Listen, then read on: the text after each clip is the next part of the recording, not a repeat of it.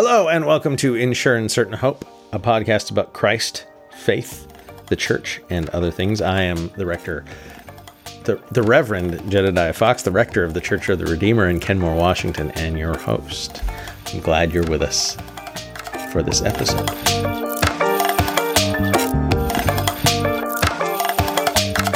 In this episode, we're going to be talking about the second half of the liturgy of the word that is everything that happens from the sermon through the offertory. So I hope that you will enjoy it.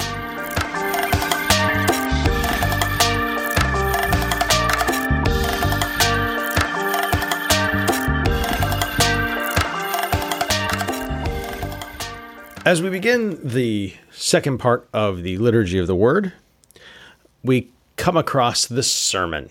And the sermon is a little bit different than what we've dealt with before because everything else has been written for the celebrant, uh, the priest.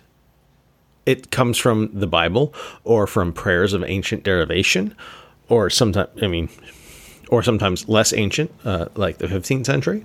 So it's still 600 years old prayers. Uh, but with the sermon, now the practice is that it is often written by the celebrant themselves. And, and this is an old idea. Uh, it's been required at every Sunday service, at every every um, reading of the Mass, since the 1549 prayer book. It's it's understood that if you have a Eucharist, you have a sermon in the midst of it, and there are lots of ways to about thinking about this. Um, but the best one, I think, is the Eucharist. You know, when you have a Eucharist, what do you do? You you break apart the bread so that it's broken down into edible pieces. Well, we have to break the bread of the word that we've just heard, right? Old Testament, Psalm, Epistle, Gospel. We have to break that up so that it fits into our lives and it makes sense to us. So that's what the sermon does. It takes this idea and we bring it into our own context.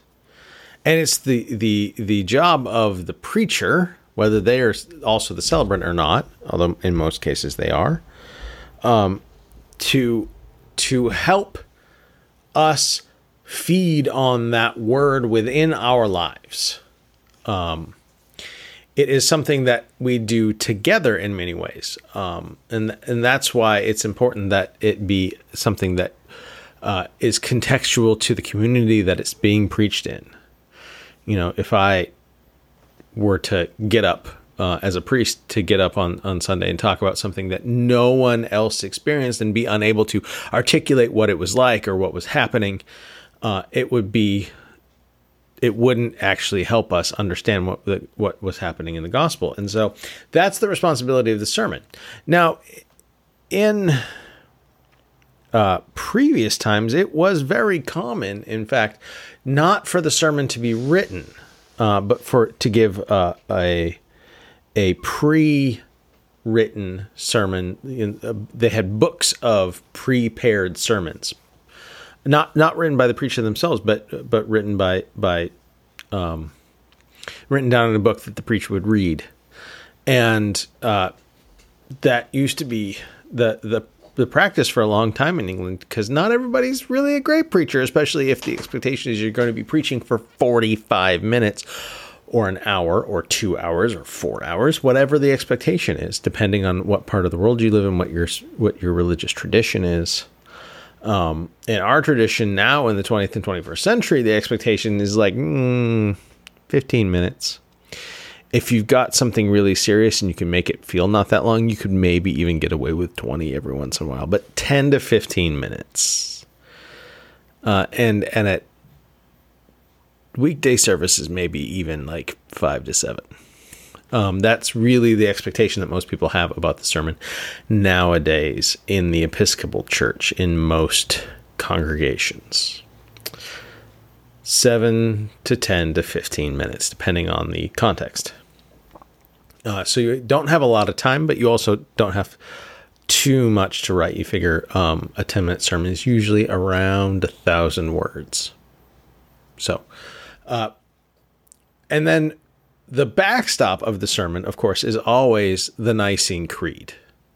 Um, at least on a Sunday morning, and and that is sort of this hedge of uh, whatever the whatever the preacher just said. This is what we believe. This is the core belief that holds us together. Even if you don't agree with the priest, even if you don't, uh, even if the priest says something that seems really wacky, this is the core of what we believe. Um, so the Nicene Creed, of course, is not really the Nicene Creed. It's the Nicene Constantinople Creed, which we covered uh, several months ago in our in the history portion of um, this podcast. Uh, but it is it is something that it's a document that people find challenging, and oftentimes there is and and not oftentimes, but um, recently there has been some pushback about whether we should be saying it at all, um, because there are things that people struggle with in it. And I think the thing to keep in mind about the Nicene Creed and about um, a lot of our prayers is that we're we're living into them. We don't have to agree with them or understand them. We're, we're our our work is to live into them, to try and um, to try and live them out with our lives, rather than trying to understand them with our heads. Uh, so we say the Nicene Creed, and then we come to the prayers of the people. And this is an important part of the service because um, this is the point at which we switch from praising God to um, prayers of petition and intercession. Right. This is the first time we've gotten to petitions of prayers and intercession um, at, at, in a formal context. And the prayers of the people are just that prayers that come from the people, and in in theory, in all good order, they should be said by a person who is not the celebrant. Um, in some contexts, uh, the deacon will say it. Will say will say the prayers of the people, and in other contexts, it will be a layperson. Often for for ease, it will be the same person who read the Old Testament and or the epistle reading. Uh, some layperson who's assigned to that task for the for that service, and they bring prayers that are supposed to be um, that aren't necessarily uh, all what the people sent into the church. I mean, we, we do solicit prayers, and if you have prayers, please send them into the church. That's fine. But um, there are there are several categories, and there are several kinds of ways that we we say the prayers of the people. Um, but they're they're summed up uh, in sort of um, a few categories regardless of what form we use, and we do use different forms throughout the year here at the Church of the Redeemer uh, in our in our main service. Uh, prayers and intercessions are always offered for the universal church, its members and its mission, the nation and all in authority, the welfare of the world, the concerns of the local community, those who suffer and those in any trouble, and the departed, with the commemoration of saint when appropriate. Um, so the prayer book in it has in the in Rite two has six forms of of the prayers of the people. And of course, you can use that list that I just read off uh, to create any number of different kinds of prayers with different themes or emphases within them, uh, as long as they're authentic to the community. Remember, this is this is an opportunity always for the community to be in conversation with God, for the community to be in relationship with God. And so we bring a an authentic expression of community to these prayers, to this conversation with God. Uh, and and then it's summed up by the priest in in the collect at the end of the prayers, usually. And after the prayers of the people, you have the conf- you have, except in certain cases, the confession of sin. And the confession of the sin is the acknowledgement that we are not perfect. Right? The acknowledgement that we are fallible, that we fall and fail, and it is an opportunity to put into practice our baptismal covenant in a community setting with a communal confession. And that opportunity is one that we take up most of the time.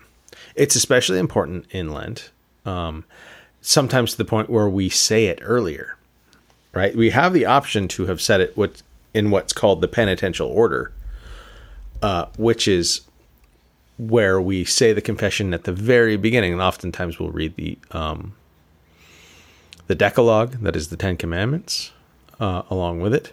But we say the the confession most of the time right after the prayers of the people, right before, uh, almost as the last thing before we we go into the Eucharist, and this confession, at least in Rite Two, most of the time, is about things done, left, un- and left undone in thought and word and deed.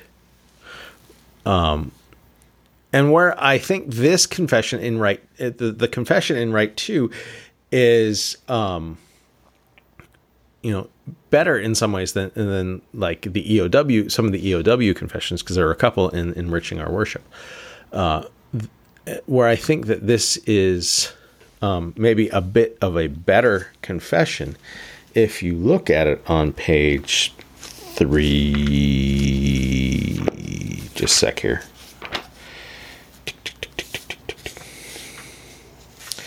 Um, let's say 352, because that's the penitential order one.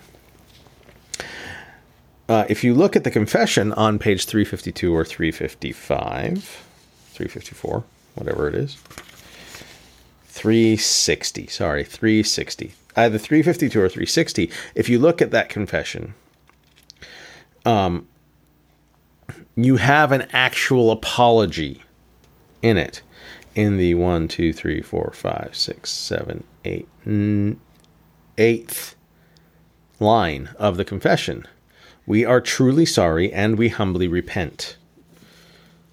So we apologize to God and we and we say that we will we will turn around and make amends. And then we ask for forgiveness. So we don't ask for forgiveness in this confession until we repent. Now, in the old prayer book, um, there was an extra line that was um, in the confession, which was an interesting line that was mm, maybe not the most useful line, and probably why they left it out of the current prayer book. Uh, there was an addition to the confession, and there is no health in us. And if I were to guess, and I haven't done the research on this, but if I were to guess, the point of that is to emphasize that we don't have control over our uh, over our inability to be perfect. Um, we can't make ourselves be perfect. We can't absolve ourselves. That we have to be doing this in relation to you because you are because God is the you being God, because God is the one who can absolve us, and God is the one who can make us whole and healthy. Um, but it also sort of echoed this very, very Protestant idea of um, that comes from Augustine of Hippo of humans being all bad, um, you know, original sin, total depravity, all of those ideas. Um, there are shades of that within that sentence, and that probably is why it got left out. But the idea is that we we take this time to communally acknowledge that we aren't perfect, and that's okay. Um, but that we are through this service reorienting ourselves yet again, living to that second promise of the baptismal covenant. When you fall into sin, return and repent to the Lord. This is an opportunity to publicly, in the midst of community, do that together. To acknowledge that none of us here at the church is perfect, that all of us are in need of confession and absolution. So then, uh, one of two things happens, and this is this is where things get in. Um, one of the things, one of the points where if you don't have a priest, things get a little interesting. Um, so if there is no priest at a service, then it is the job of whoever is leading the service, whether they're a layperson or a deacon, to stand up and make absolution. Um, and that the the layperson, or sorry, the deacon or the layperson does not stand up um, as a priest would, because the priest, when they make absolution, stands up, makes the sign of the cross to other people, and and uses second person pronouns you, um, to offer God's forgiveness. Uh, right, that's one of the things that that is a particular a particular and peculiar role of priests is we get to absolve people of their sins. Um, and when a deacon or a layperson does it, they ask God on behalf of the people to absolve the people of their sins um, using us language, we language, first person plural uh, language. Absolve us of our sins. Have mercy on us through Jesus Christ, etc., etc., etc. But the belief is that the absolution is no less effective for the congregation, which is really fantastic. Isn't I mean, it uh, it it's important in a lot of ways because we don't want to think of you know this if if there's a congregation that has a layperson leading or a or a deacon leading that they're sort of a um a second class it's a second class service. It's a it's it's an okay service but it's not the most important service.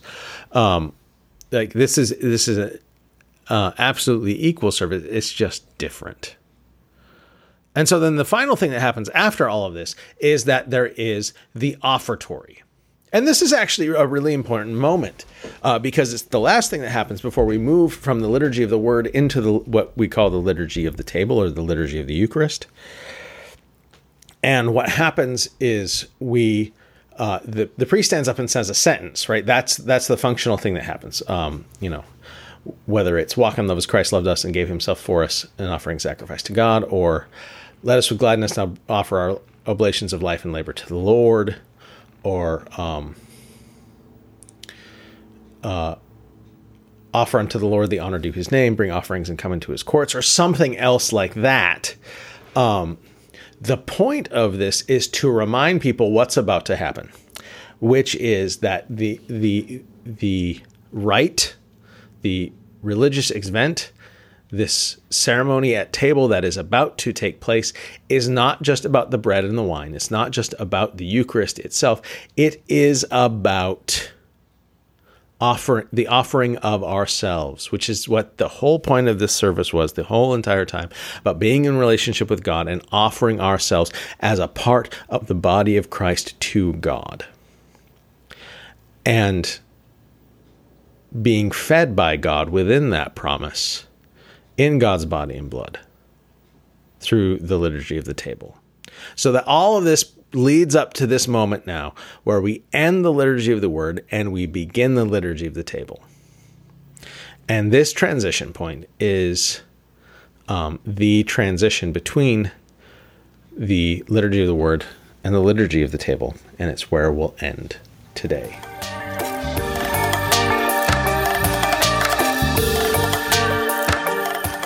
Want to thank you for joining us for this episode of In Sure and Certain Hope.